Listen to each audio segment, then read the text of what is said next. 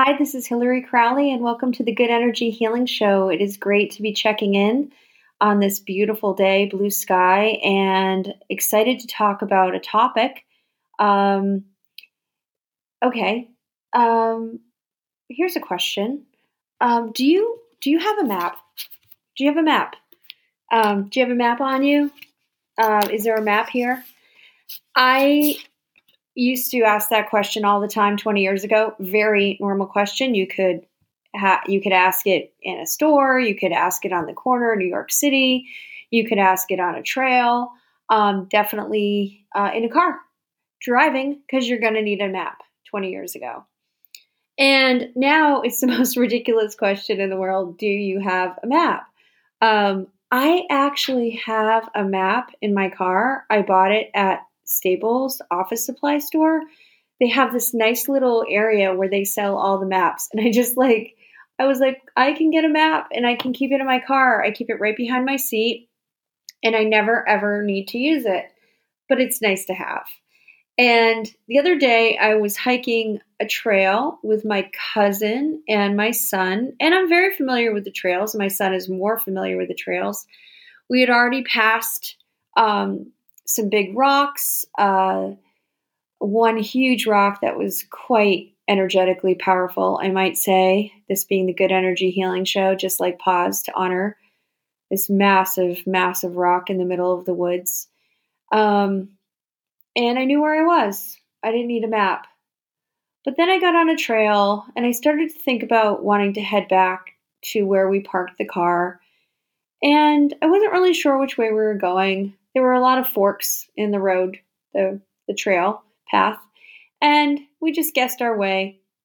And suddenly, in the middle of everything was a little podium, wooden podium, and carved into it was a map, set up by whoever owned the forest, I guess the town. And I was like, yay, found a map. And I looked at it. And I looked at it again. I'm like, this is great. It's a map of a lot of trails, but I don't know where I am. And then my son said, well, that's because you have to go to this button, this part, this little dot here that says you are here, not a button. I just want to be really clear. There's no technology connected to this map. So there's this little dot that said you are here. And I was like, wow, this map is absolutely meaningless if I didn't know where I was. So thank you to the people who put the map there and were kind enough to say you are here. Come to think about it, I think maps really exist in malls. You do see a map in a mall, and it always includes you are here. So today's podcast is about where you are, you are here. And the here is the human energy field, the body. And I don't know. I can't go back to the beginning of history, but I would guess that we were probably always kind of curious about what this is, this body that we're in, and what are we feeling, and how does it connect with how we're physically feeling and how we're emotionally feeling, and how good we feel about our day, our attitude, how we feel about the people around us. And eventually, I think we kind of found a word for it. It was like, how's your energy today? How are you feeling today? Feeling energy.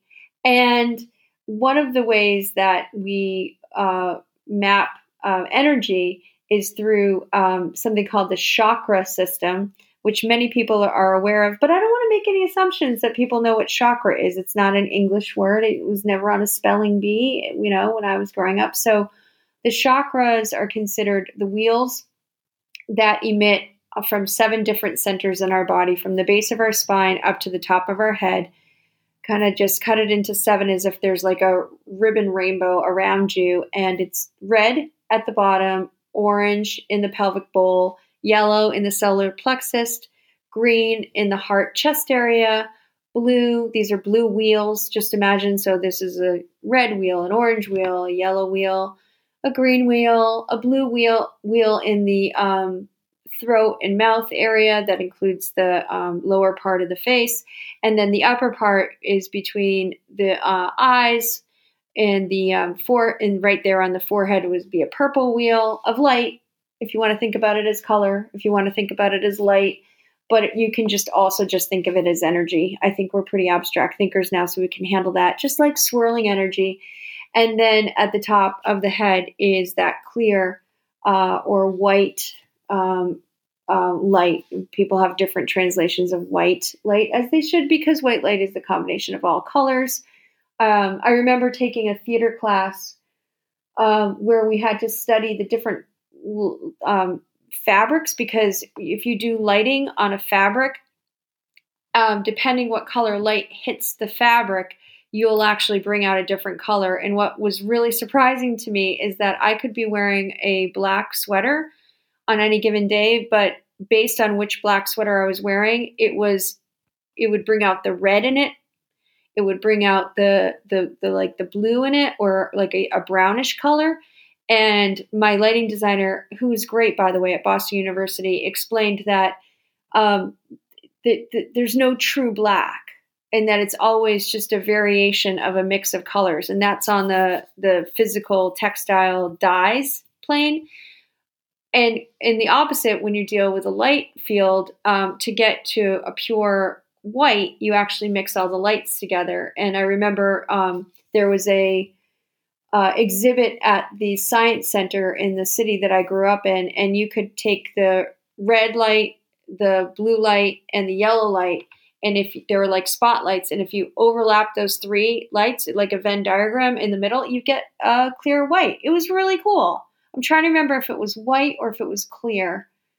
I don't think I would know, because the wall, of course, against it was white. So the idea is that you mix these lights and you get the white. And then I learned that again in lighting design. So all very beautiful. And that's my story so far that I just wanted to say about light in the chakra system. Okay. So what I really wanted to talk to you about today was the map of the body. And I really wanted to start with where you begin, the you are here part. And the you are here is where you begin is called the first chakra. And that's at the base of the spine, and it's the color red. And when I work with the first chakra, I consider it to be base of the spine, but all the way down the legs to the feet. So it's this connection to the ground. It's the connection to the base of the spine. And it's also has to do with our connection of like basic survival. So that's chakra one. Do you feel safe in the world? That's kind of the theme of it. And that's our basic survival. So a great example of when you feel like your first chakra is activated would be when you're all together and everybody with your around you in your tribe, because this would be how we respond, like that tribal energy, that deep red tribal energy. When everybody knows the same song, and it might be a song that only your group knows, so it might be only your stories, like the story of your school you went to, or that you were in the same play together, and so you all know that song really well. Just anything that identifies you with tribe. I don't know why I'm bringing up song. Like a national anthem is a song, so maybe there's something to be said about singing, because when we sing, we blend ourselves all into that one blended bit. That must be why the music is coming up for me and the singing is coming up for me, because then very first chakra to be in a chorus of music, whether or not you can sing or not is another story. I mean, like musical theater people go crazy knowing all the lyrics to, your favorite musical. But for the rest of us, it's just that feeling that I feel safe to sing along, even if I'm not great. It's just that I belong. About a year ago, I posted on Twitter, came out of a session. I was working on somebody who had reason to feel like the tribe wasn't safe for them. Lots of reasons why you would feel like tribe isn't safe would be basic attachment to your parents, where they were distracted by illness or addiction, or their own tribal breaks when they were little. So that they never were able to make you feel safe in the tribe. Major insults to your development in the form of abuse of all kinds. And the client I was working with was asking for energetic clearing for that. And the issue had to do with some immunity. So I didn't know. I always get the issue first, and then my job is to unpack it and translate it into the energy field, not the other way around. I don't see like an energy issue and then say, oh, that's a diagnosis. I actually don't do that. It doesn't work for me. It's not my thing. Diagnosis is for people who are diagnosticians, and I'm more than happy to help them. So I believe I was helping a diagnostician in the form of a PCP. Might have been a surgeon. Surgeons send people to me before they get ready for surgery, and you want to make sure your immune system is excellent before surgery. So the takeaway from that particular session, and I put it in the notes, was that a feeling of belonging, a true feeling of belonging and safety, is excellent for your immune system. Feeling that you belong to something bigger than yourself, but not just we can talk about that later in the other number chakras, like when we get up to the seventh chakra, we can talk about that big belonging to great spirit, to earth energy, to the universe, to God, to whatever your beliefs are in something bigger than you. Sure, we'll get there. It'll be another podcast, but I promise we'll get there. This is like belonging to a tribe, like literally having somebody who sees you, knows you, hears you, invites you to sit by the fire, right? So there's the first chakra energy, and it's the belonging helps your immune system. Why would that be? Why would that sense of belonging help your immune system? Well, the first chakra is what grounds us. It's what lets us know that we're safe. And I know that when we're safe, our immune system can work beautifully with our central nervous system, and we can know that we're in rest, digest, and repair, which means you can sit down with people and eat, and you can set up shelter and sleep, and you can be in a healing state. You're not in a state of despair. You're in a state of repair, which is how the nervous system and the cells are all constantly repairing and flowing. And that's who we are. We're this moving being that when all is well, whatever breaks down repairs. In fact, in my apoptosis show, things need to break down, wash away, and then rejuvenate. So rejuvenate, repair, rest, digest. Okay. So if you don't feel safe, then your immune system will say, I'm just going to work in the short term. You're kind of like cramming the morning of the exam, which, by the way, I've done pretty well, like on the morning of the exam, but pretty well didn't mean I learned that well. Pretty well didn't mean that I was calm, and I certainly didn't enjoy the experience. So what we want to do is be in that more calm, rest, and repair state. And we want to have a sense that we have belonged to the tribe for a long time. So if you feel like for any reason that you're isolated or removed from your tribe, these efforts that we make to step back in and to repair each other is quite beautiful. I saw a quote today that said, fear was knocking on the door, but love answered, and fear wasn't there. So fear was knocking on the door, love answered, and then fear disappeared. It wasn't there. So what was there, I thought, at the end of that quote? I was like, oh, because fear turned into love. I think so many times that when we face what we're fearing, and I'm thinking this in terms of tribes, I'm being really specific. Like if there's somebody who scares you or a confrontation you don't want to have. I've done the confrontations in my life. I don't think they're that effective or helpful. But when you're ready, reaching out to somebody and saying that you're sorry, just to use the word repair again, there's a wonderful expression that I learned through just children's services, helping children with abuse and helping families recover with children who have been neglected or abused. And I love the expression. It's called air and repair. And so when you're ready to air and repair, whatever you believe air can be, I feel like it's a type of redemption, to say, we might not agree, but I care about you. And I know that my connection with you is more important than what we disagree on. I think that's a quote from Gandhi. My next door neighbor put it in the front yard today too. I'm not leaving this podcast to go check that, but it's a quote that says, even if we have different opinions, that doesn't mean that we can't still connect in our hearts. So, and I would say, even if we have different opinions, it doesn't mean we can't just connect, because the heart is the fourth chakra, which is also another podcast.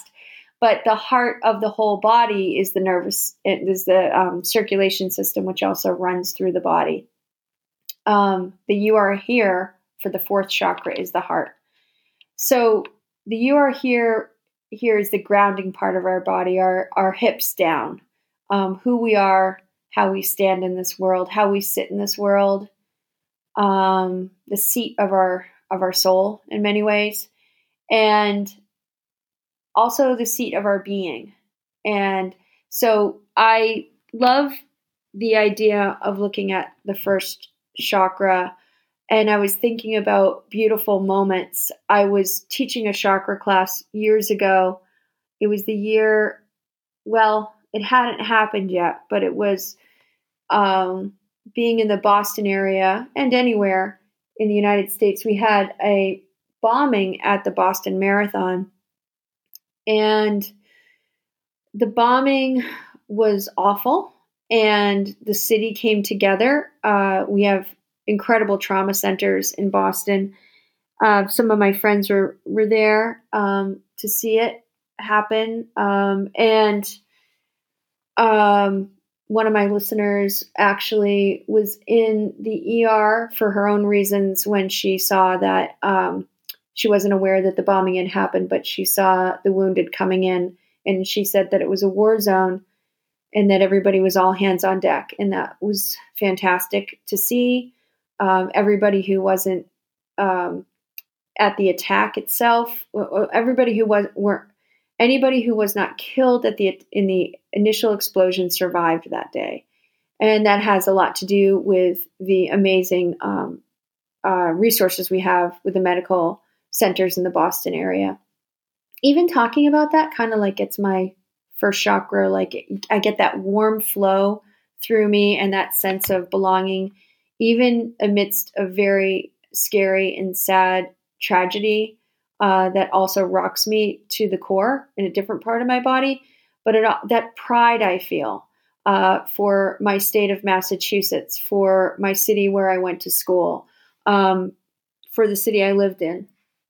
I was just proud that day and also sad that day. And then a couple days later, we had the town of Watertown. They had identified that the bombers were hiding out in Watertown. One had died at this point, but one was hiding out in Watertown. And so they were doing a manhunt, and everybody was to stay in their house. And I remember thinking, wow, this is such an incredible moment of the first chakra, because everybody wanted justice, that there was a child killed at the Boston Marathon and several other people, and another person I would consider a child, a college student, killed at the Boston Marathon. So everyone wanted to come together for the tribe and make sure that a dangerous person could never, ever do this again. And then there was also the aspect where the first chakra was shut down, because they said your need to act, you need to actually just stay still, and let's wait for the officers to find the bomber. And so everyone had to just stay in their house. So I was watching this from a safe distance because I was not in Watertown. I called some of the people I know who were in Watertown. They said they were fine. They were watching TV, paying attention to it, but they felt like it wasn't going on exactly in their neighborhood. It's so funny how the closer you get to the epicenter of a drama, you measure the feet. You know, you're like, oh no, I'm 6 blocks away from this international manhunt, you know, that's playing on the news right now. I feel very safe because that's over on, you know, Wesley Street. You know, that's nowhere near my street. I'm on, you know, I don't know. I'm on Lance Avenue. I'm like, oh, okay. You're okay. So that was beautiful too, because then you become very aware of your tribe and you know the different aspects of the tribe. All right. So I had to go back that next day and teach a chakra class. And I had just taught the introduction class. And then I was like, hey, everybody, I'm going to teach Reiki 1 today. I mean, sorry, not Reiki 1, but the chakra 1. And I teach a lot of Reiki 1, by the way, which I am handing over to my students when my book gets published. But that's why I slipped with the Reiki. Did I mention that this podcast is a one take, no edit, not scripted, very prepared? So once in a while, I'm gonna slip up on my words that I use all the time. So I was gonna teach the chakra 1 that day, the first chakra. And I said, I have the most amazing living experience right now of the chakra. We can feel this coming together because we had all experienced the oneness of the tragedy, of the mourning and grieving together, of the desire for justice together. And I said, so chakra, the first chakra is that. I don't even need to give it a color. I don't need to tell you where it is in the body. You can feel it. And everybody said, yep, I can feel it. It's in my feet. It's in the base of my body. It's what holds me here. And it's the first chakra.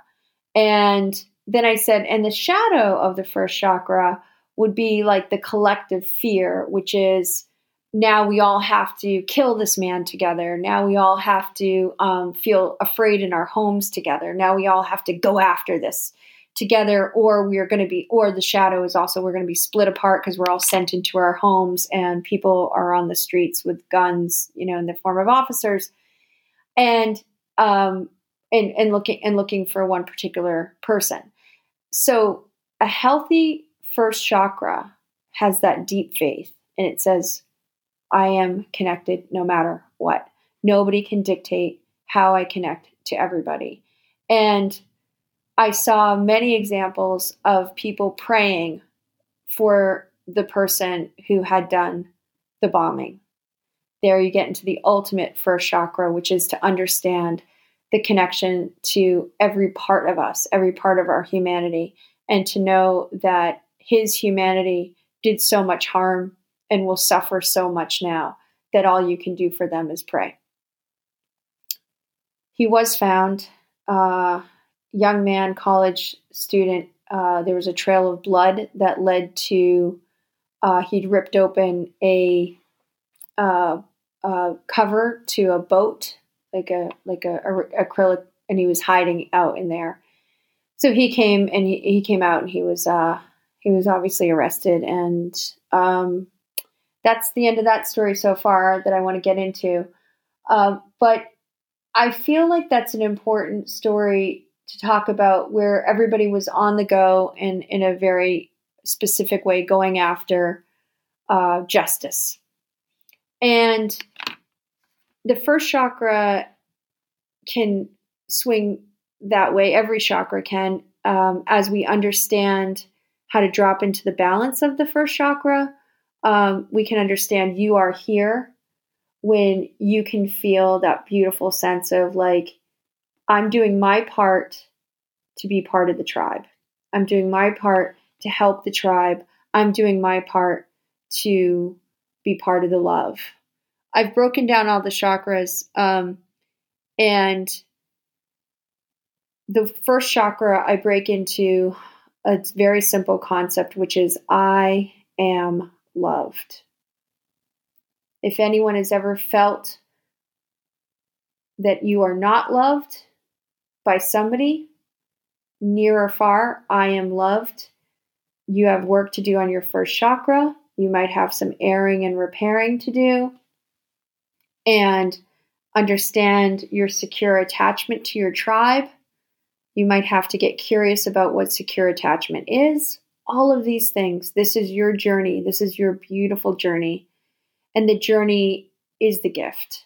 So if you're not there, if you're lost in the woods and you don't have a "you are here" sign, that's okay. Because you're going to find it. You're going to find somebody who's going to say, "Hey, I'm looking for a tribe too," or "I'm looking for you to join our tribe." It's not hard to find somebody who knows the same lyrics to the same song that you love. But you do have to seek out. And that desire to seek out is first chakra energy. First chakra energy. It was July of 2018. I saw one of the most beautiful moments of the mapping of the human spirit. It was less than 2 years ago, we had the incident in Thailand where 13 boys, all around the age 13 actually, went into a cave. They all belonged to the same tribe. It was a soccer team.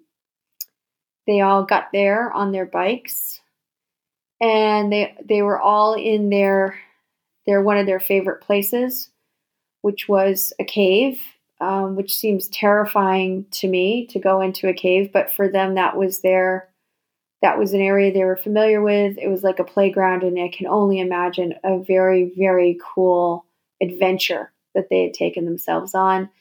And I believe they were guided with a coach. So they were on an expedition into a cave, and they all went in together. The coach was 25 years old, and the average age of the child, I think, was about 13. So in they went, and I'm sorry if I'm redundant and everybody knows this story, but I found that I can't assume that everybody knows even the most famous stories in the world in my heart, because we're busy people and we're all doing different things in July of 2018. But a flood hit, and the cave became permanently flooded so that the kids could not get up, and they had to reach onto high water that they said was the size of about a tennis court, a half of a tennis court. So 13 kids, on a rock about the size of the half of a tennis court. So they had space to sit. They weren't going to fall over into the water. Maybe they even had space to sleep, but that was it. So what happened is that families reported them missing, and there was a search party that went out, and then the search party found all the bicycles chained up responsibly, and the shoes taken off, the soccer shoes taken off, and they had gone into the cave for a hike. So that's just bad news. That is just bad news. But the Thai Navy SEALs were called in to go a search and rescue. And they soon found out that they couldn't search and rescue on their own, even though they're highly, highly qualified. Guess what they needed? They needed a map. And there was a cartographer of that particular cave who was from another country, Britain, who was familiar with the cave, and he did have a map, and he lived nearby. And I get the sense he lived nearby because that cave was so famous and so fantastic. And so there you go. The tribe just grew. And so Thailand Navy SEALs, which I would imagine is an extremely elite group, knew to reach out and build their tribe with an adventurer expedition specialist from Britain who also lived in their area. And then his job was to say, "I'm good, but I'm not that good. We need to get more experts in," and he knew to get more experts in. And then they were the cave divers, the best in the world. And so now you can feel the first chakra even as I tell you this story. It didn't matter what they were doing. It didn't matter what they had planned. They heard that there are 13 boys in Thailand that could be alive after, I think it was 6 days, that there was a possibility they could be alive, but it was miles into that cave. They had to find them in water. I mean, it's a gruesome piece of information, and you can only imagine that these children are dead. But they said, let's go. They said, let's do it. And so there they were, sacrificing everything, sleep, well-being. I'm sure many of us would say, it's risky, iffy. A cynical mind would say, what's the point? Get the sense that didn't even cross their mind. They said, the point is, we're going to try. And so there they are, arriving. And the world is alerted. And they're going to find these boys. And they have the map from the British cartographer.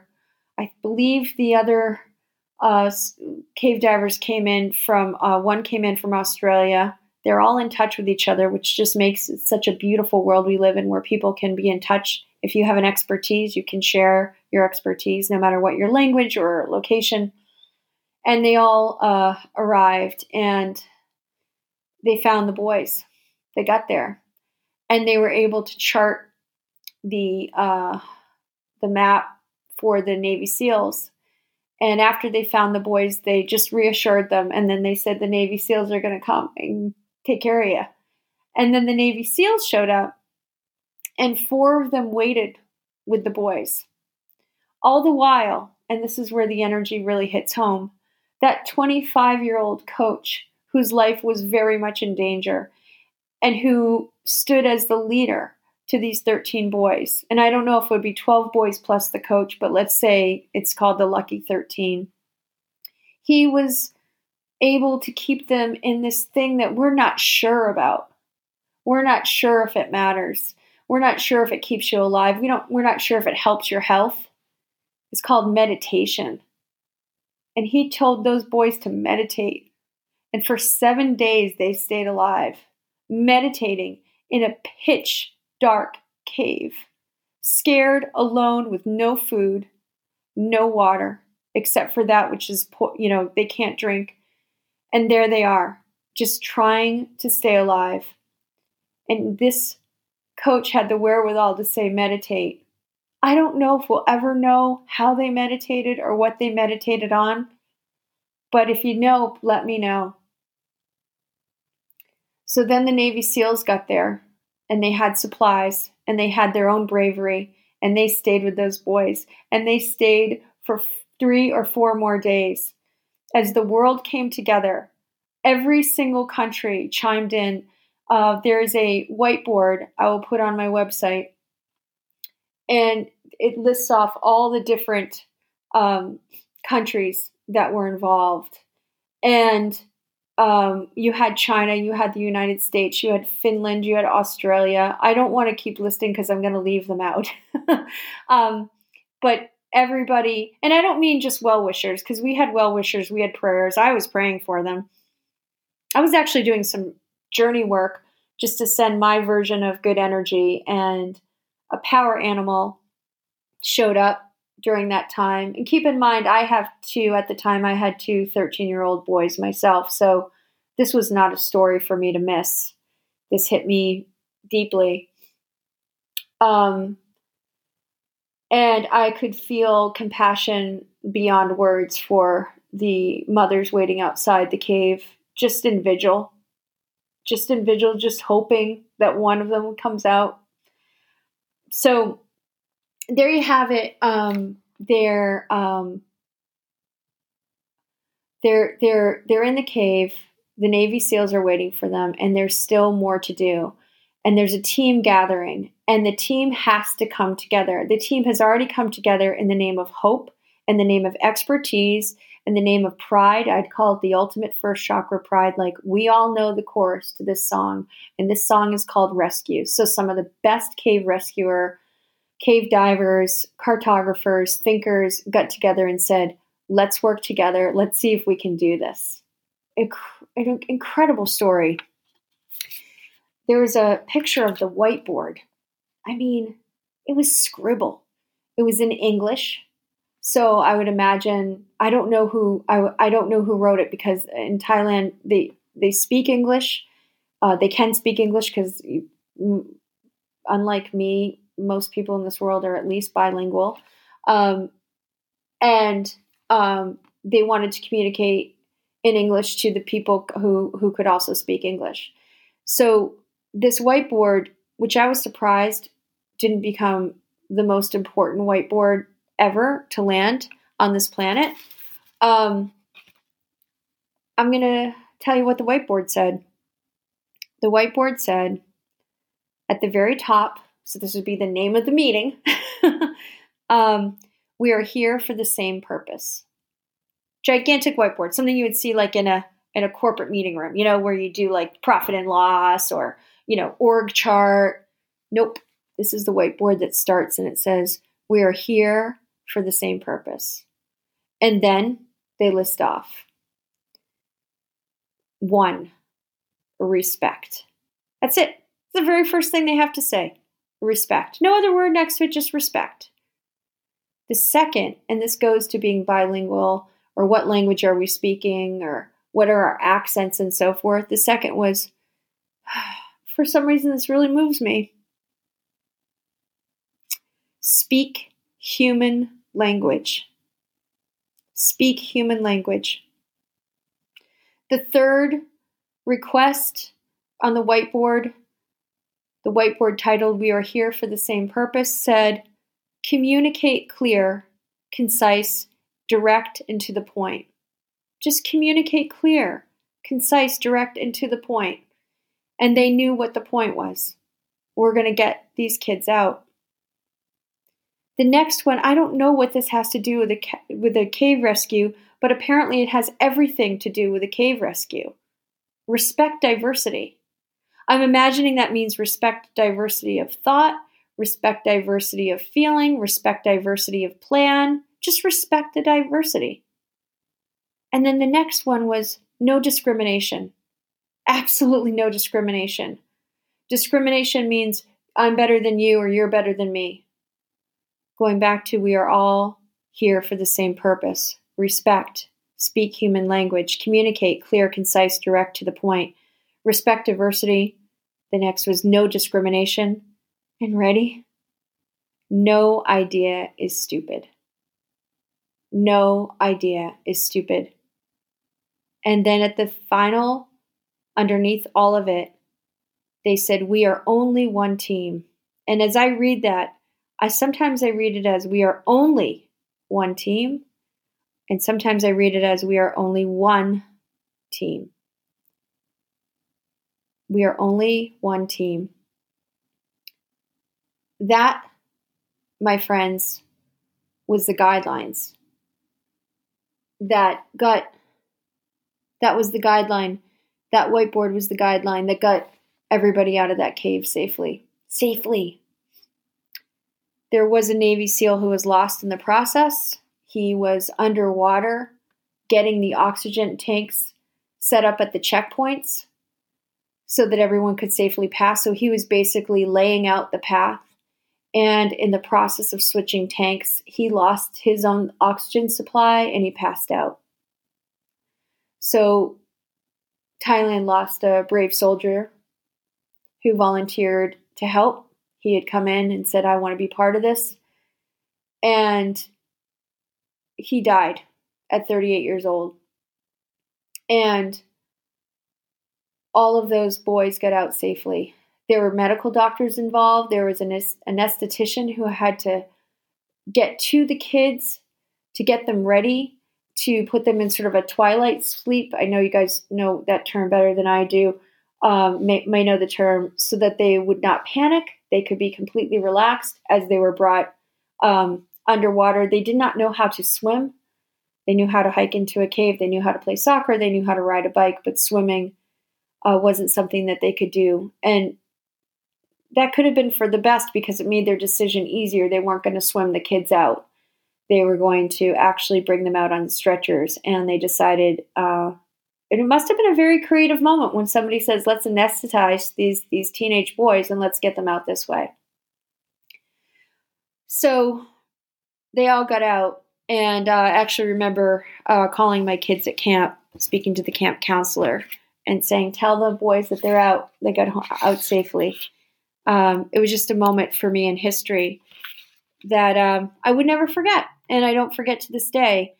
It's also the ultimate teaching story of the power of the first chakra, the power of the tribe that is there waiting for you with respect, speaking the human language, communicating clearly, concisely and directly, respecting each other's diversity, even if you disagree with that tribe member across the table, you end up loving them for something. Even if it's at the very last breath of your life, you say, I see it all the time.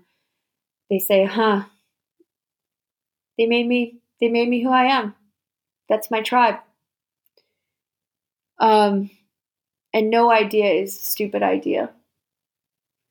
That's the true healthy tribe.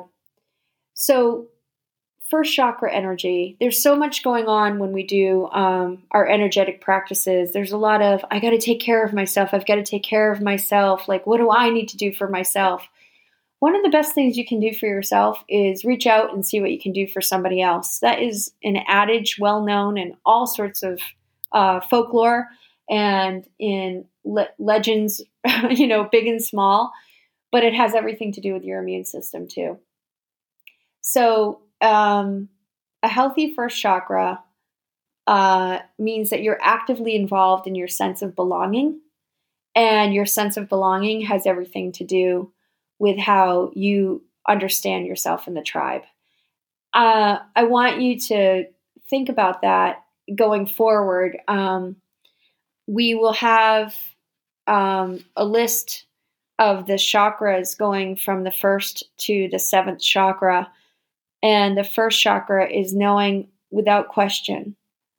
When you are in your first chakra energy, you feel loved. And the energy of it is, I am loved. The second chakra will be, I love my being. The third chakra will be, I love my soul. The fourth chakra, which is the heart energy, is I love. The fifth chakra is I share love, which is the throat, the ears, the mouth, the talking, the listening. I share love.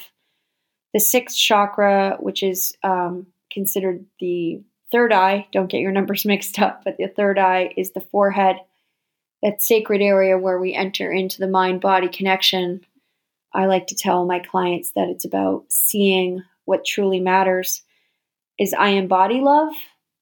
And the seventh chakra, not to be confused with the first chakra, is I am love. I am love. So I am loved all the way up to I am love. We're going to have some fun, folks. So you are here. We started right here at the map of healing. And thank you for joining me today. I loved talking about this. It filled me up to talk about it, understanding how this beautiful, beautiful energy map can carry you through absolutely anything. And if you ever feel lost or isolated, think about those 13 boys and their coach. And why don't you just decide what they must have meditated on? Make it up. Ask your body what you want to meditate on. If you're feeling like you're lost and alone in a cave, whether you're going through a physical concern, illness, or mental health or spiritual, we can find our way back, but we need to find the map. We need to sometimes wait for help. Sometimes we need to be patient. Sometimes we need to turn to our coach and say, what do I do now? And sometimes you just trust and you let people carry you out. This is Hillary Crowley. Thank you so much for listening to this podcast today. This is the Good Energy Healing Show. Please subscribe and like. I think a lot of people are listening to the show. I saw that I was ranked ninth on Player FM. I'm ranked ninth as one of the top healing shows, But if you don't subscribe and you don't give me stars, nobody on iTunes will know, you know? So please, I know I get right into it and I don't do a lot with promotion, but if you have some time, please take a moment, hit the subscribe button, hit the 5-star or 4, I'd like 5. You have a beautiful day, and I'll be back to take you through the rest of the map.